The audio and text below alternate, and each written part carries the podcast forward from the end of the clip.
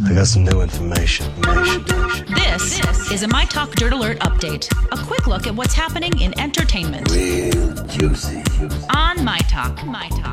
Tell me something good. Good. Rolling Stone recently sat down for a wide ranging conversation with singer Bobby Brown. And when asked by the magazine about the mis- most misunderstood aspect of his ex Whitney Houston, Brown said, quote, she was really working hard on herself to try to be a sober person and uh, she was a great woman. Brown wasn't willing to concede that Houston even had drugs in her system, even though medical experts said otherwise at the time of her death. He concluded his thoughts on Houston by attributing her death to, quote, a broken heart. Oh, Yeah, yeah. Paramount Wow. Network. Yeah, It's, it's an interesting interview, uh, very lengthy with Bobby Brown.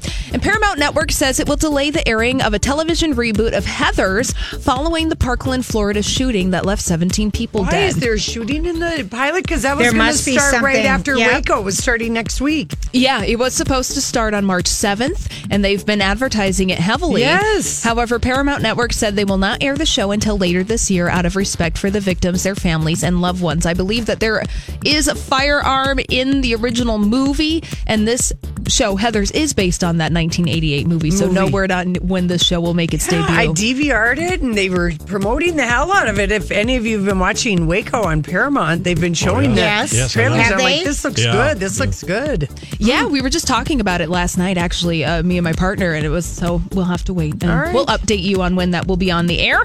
And well, speaking of reboots, another day, another reboot, this time of the classic movie Nine to Five. The writer of the original film said that he is talking with Rashida Jones to help reboot uh, the show for a younger audience. Of course, the original was back in the 80s with Dolly and Jane Fonda and Lily Tomlin, but they're all excited for the reboot.